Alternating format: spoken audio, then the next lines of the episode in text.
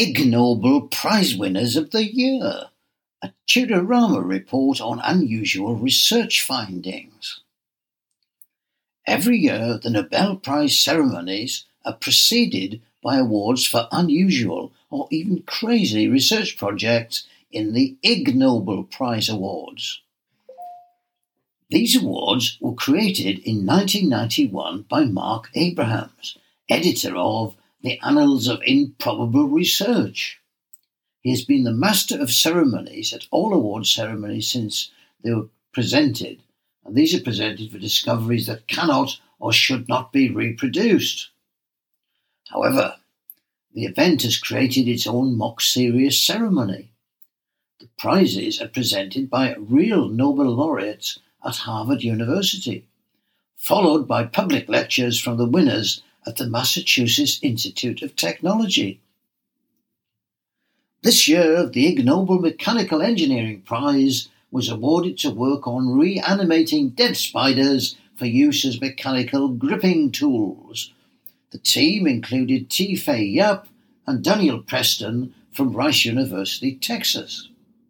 While setting up our lab, we noticed a dead, curled up spider at the end of the hallway, said Yap. Our aha moment occurred when we found that spiders only have flexor muscles to contract the legs inward and rely on hydraulic pressure to extend the legs outward. We set out to determine whether we could repurpose spiders, after they had died, of course, as robotic components, which we achieved by tapping into this hydraulic actuation mechanism. Another prize went to a team explaining why geologists like to lick rocks.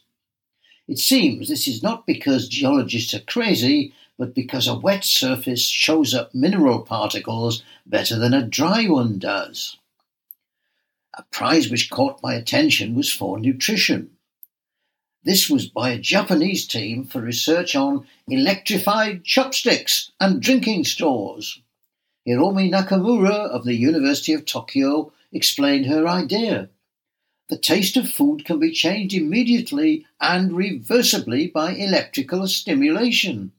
This is something that has been difficult to achieve with conventional ingredients, such as seasonings. It seems it is possible to enhance the saltiness taste of foods by electrically stimulating the tongue. Then there was the Medicine Award. The researchers used cadavers to explain whether both nostrils contain an equal or unequal number of hairs.